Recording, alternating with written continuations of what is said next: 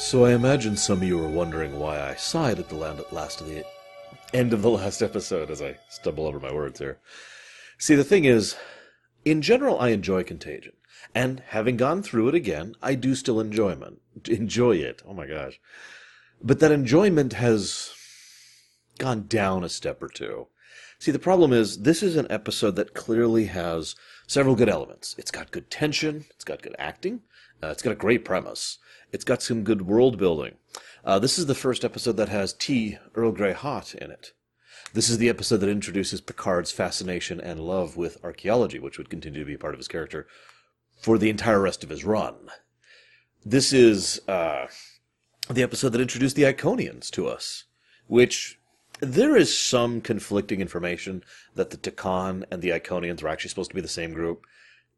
I wasn't able to verify that 100%, so I'm not willing to state that with total sincerity since I've already screwed up and said one thing without 100% confirming it on the Star Trek videos, so I'd rather not do it again. And um, it also feels like a generally Star Trekky episode. I know it sounds so stupid, but it feels like, yeah, I'm there. And then you think about the specific details, and the holes really start to show. I decided not to nitpick too much. Again, there are actual nitpicking sites, books, and guides for stuff like this. Um, it's not my job. But let me just say that if I did, I could nitpick the hell out of this episode, because there's a lot of little flaws. Now, everything I just said is an opinion I've had for a while now. It was just reinforced by going through with analysis mode on.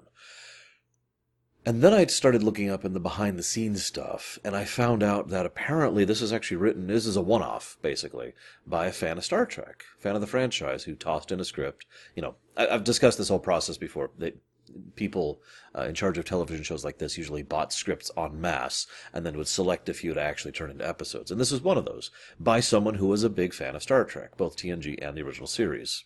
So that kind of makes sense in hindsight because there's a lot of honest feel, but the thought isn't quite as good as it should be, right?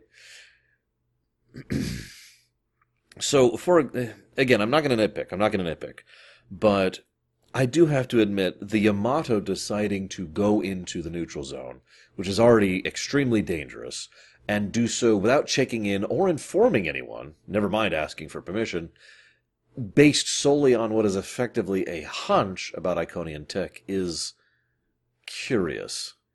The argument can and has been leveled that his entire point was, I don't want, you know, anyone to find out about this, so I'm not going to check in with Starfleet.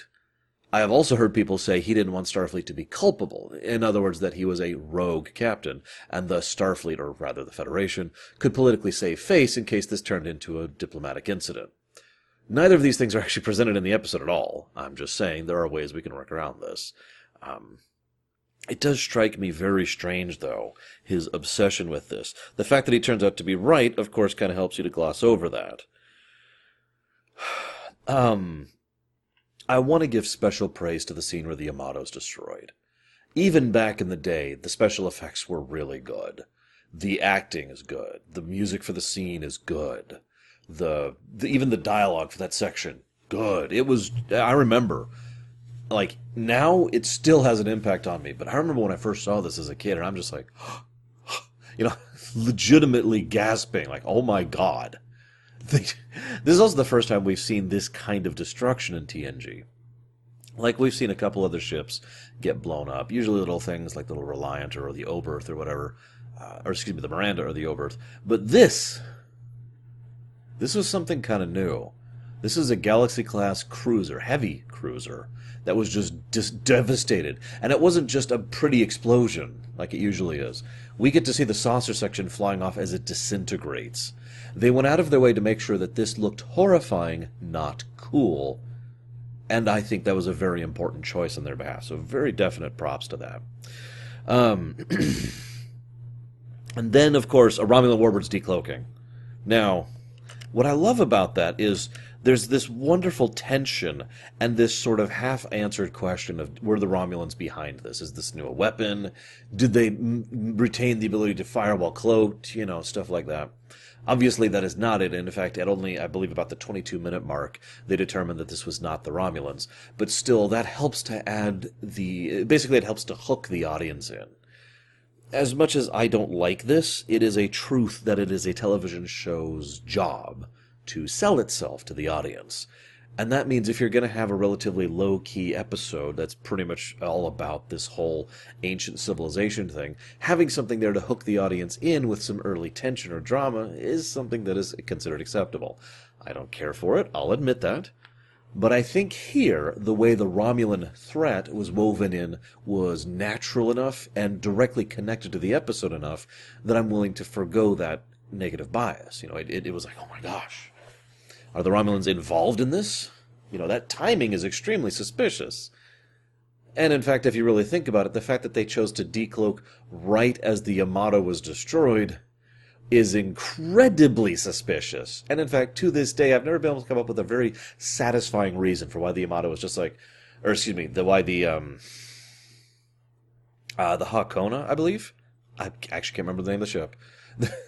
can't remember ship names, guys.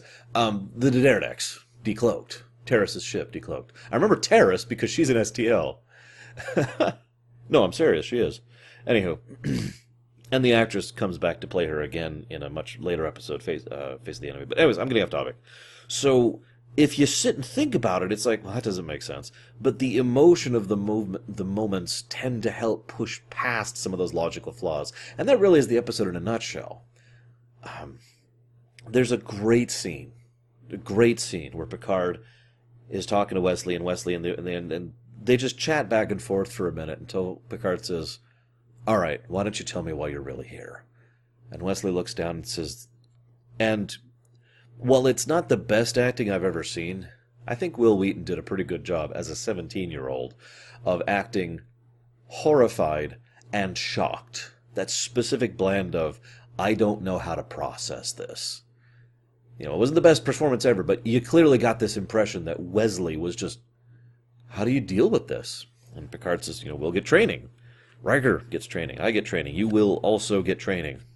However, and he has a wonderful quote, however, when the death of a single individual fails to move us, something has gone wrong, right? Like, I love that quote. I love that quote. now, um, I just had an idea. Like, literally just now. What if Taris decided to uncloak in order to claim basically that the other ship needs to leave? Now, I know that sounds like such a weird thing, but hear me out.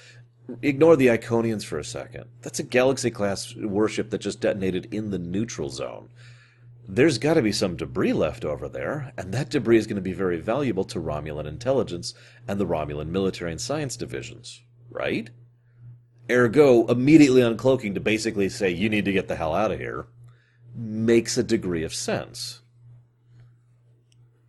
It's a very stupid move, but I mean, it's not like captains don't make stupid moves. Now, the reason I thought of that was, was one of the very next things that I wanted to comment on was the fact that Picard refuses to leave the neutral zone. His initial pretext is, in my blunt opinion, very flimsy. His, his initial pretext for not leaving is basically, we might have issues. Therefore, we shouldn't leave. Instead, we'll stick around and investigate. Now, uh, that's stupid, just to put that as bluntly as I can. If he legitimately believed in the moment that this was some kind of potential problem with, you know, some kind of flaw in the design of the Enterprise or the Galaxy class in general, he should book it to the nearest starbase or the nearest ship immediately. Instead, he heads deeper into the neutral zone to go check out what's going on with this Iconian planet. Now, we this is why I say there's some logical loopholes in this episode because it's so obvious why we want to do that. We want to push forward towards the continuation of not only the mystery, which we do solve on the way there, as I already mentioned, but we want to look at this whole alien civilization thing, which is awesome. But I feel like the justification is a little bit lacking. Instead, something along the lines of, you know, it, it, literally, I would have changed the dialogue to, given the current circumstances, uh, we need to ensure that the Romulans do not have an absolute monopoly not only on whatever Ico- potentially Iconian technology he was finding, but on Federation technology. So until we can get salvage teams here, and until we can discover what's going on with the Iconian thing, we're just going to have to live with these problems for the time being. Bam, justification given. And then when they find out it's not the problem with the, uh, when it's not a problem with the actual design of the ship, it's not a design flaw, then all of that gets swept away, and now it's all about solving the mystery of the Iconian thing. That's cool. I like that. So they decide, they figure out that what the Iconian program is doing is effectively rewriting the program of the Enterprise, and it already did this with Yamato, in order to try and more accurately follow its own programming. This, of course, is catastrophically destructive, and that makes perfect sense. If you have God, it's hard to actually come up with a real life example, but if you have one program, one series of programs that function in a in in manner A, designed to do A, B, and C, and you try to force a completely separate type of program to do those same things, even though it's not even designed to do those, I mean, you could see why there's an issue there. That is, in fact, one of the more terrifying aspects of this episode. Now, I didn't catch that when I was a kid. But when I went back to rewatch this episode, eh, probably about high school years, give or take, I remember looking at this and being like, oh my god, and just having a new appreciation for the quiet terror in the whole episode. Because, well, even from a fairly young age, I started getting into computers and programming and technology. Nowadays, I look at that and like, God, God, if anything, things should have been going much, much worse than they were. Like, that, that ship should have been basically non functional. I don't mean like occasionally the lights flicker out. I mean, the lights no longer know how to light, you know? If anything, they didn't go far enough, but I get why they didn't. And I do have to admit, there's way too many times when the technology fails when it's just a little bit too convenient. And nowhere is that more apparent than when Geordi tries to go to the bridge to warn them to destroy the probe. Now, I'm going to admit something. When I was a kid, watching this for the first time, I had no idea what was going on in that scene. I was legitimately confused. He just gets on the thing and this really weird sound effect I've never heard before is playing and he's flying around the turbo thing and he flies out. And in hindsight it makes sense. You know the turbo lift was massively malfunctioning.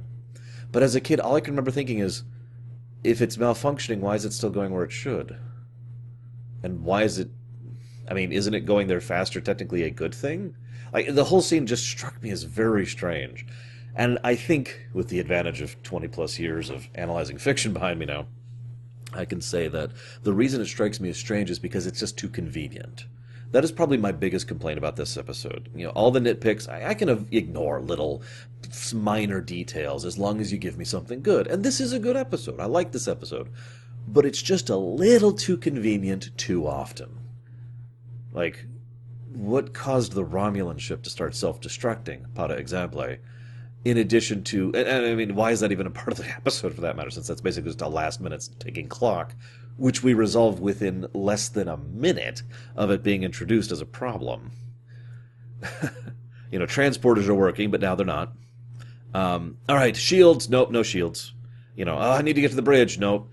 Com fails as soon as Geordi tries to call up. You know, it, it's always everything goes wrong the exact moment it needs to in order to add to the tension. I'm willing to accept that but it is still a it's still a constant bother. You know what I mean? I hope at least some of you know what I'm talking about because I feel like I'm doing a bad job of explaining this. One of the next things I want to comment on is what I believe to be the core theme of the episode. Now, this could be me just talking right out of my elbow. Because you see, one of the things that, one of the things that uh, is a predominant presentation of the episode is the idea that people have become too reliant upon technology. The idea that the their tech is so advanced that they quite literally re- rely on it to to breathe and exist. I mean, a spaceship is pretty high tech and pretty mandatory for survival in space, right? But there's two really big points where this comes in. Point number one, and this has been a sticking issue uh, for me, for my mom, who got me into Star Trek, for all my friends, for my family, for the better part of 30 years or however long it's been at this point. I think we're actually at the 31 year mark or something like that. It's been a while. And that point is that a medical technician who has a rank, has gone through Starfleet, and is actually stationed aboard the Federation flagship does not understand the concept of a splint. That's laughable. Um, what's even worse is at first I thought, okay, maybe it's not so bad because I, I was paying very close attention to the dialogue because I remember hating that scene. My mom watching it with me, pharmacist, medical, makes fun of the whole thing. I've heard people make fun of that for years. I'm pretty sure it's in the Nitpicker's Guide. You know, I've, I'm sure we've all pointed this out at some point or another. But this time I'm like, okay, let me listen. And he just says, a what? Like he hasn't heard of a splint because he doesn't usually use one. And as of that moment, I'm like, okay, right, right, a splint, sure. But instead he says, and I quote, that's crazy. That's not practicing medicine. What? it's hard to even come up with a real life equivalent of that. It's like a, someone saying, hmm, they're not doing so well. I recommend rest and water. And someone saying, rest and water? That's crazy. That's not practicing medicine. Because, you know, it's one of the more, ba- I mean, let's be honest, a splint is a very basic form of medical technology. But it is so basic, it should be fundamental. Right? Like, I think we could all agree with this. And I, am sorry for banging on him at this point. It's a nice scene for Pulaski. No, it is. I, I'm telling you, she's growing on me. But I'm looking at the scene like, what is wrong with this guy? And I like to think that he's secretly an, an alien spy who's never interacted with, with humanity before and accidentally took over a medical technician and is like, what? Why would you attach something to a leg? That's just crazy. Because otherwise, I have no idea why this guy exists. Like, even an in universe explanation, the best I've got is that these people are, are dumb. I can't even come up with an out of universe example unless, of course, we're going back to that theme. Which brings me to my next point. How do they fix data and his being rewritten by the Iconian programs? They reboot him. I know that this is, you know, 2018. Not, I'm not using current year argument. I'm just saying I know this is 2018, and approximately 99% of all of reality knows about rebooting a program or a software or hardware or whatever in order to try and fix problems. It is so predominant, it is quite literally a joke. It is so much a joke, some people forget to actually do it because it's just that common, you know. Have you tried turning it on and off again? Y- you know? it is such a basic, very fundamental form of diagnostic, of uh, troubleshooting. And yet, at no point does anyone think of this. Even Geordi has to think for a minute to try and figure out what just happened. right? This is where I say that that theme kind of falls apart because the only way this theme works is if these people are so advanced that they have legitimately regressed intellectually. To say that as bluntly as I can. And I'm not quite sure I buy that. I, I know the Federation is stupid is kind of a not quite a joke, but uh, I think it's a little bit too much for my personal suspension of disbelief.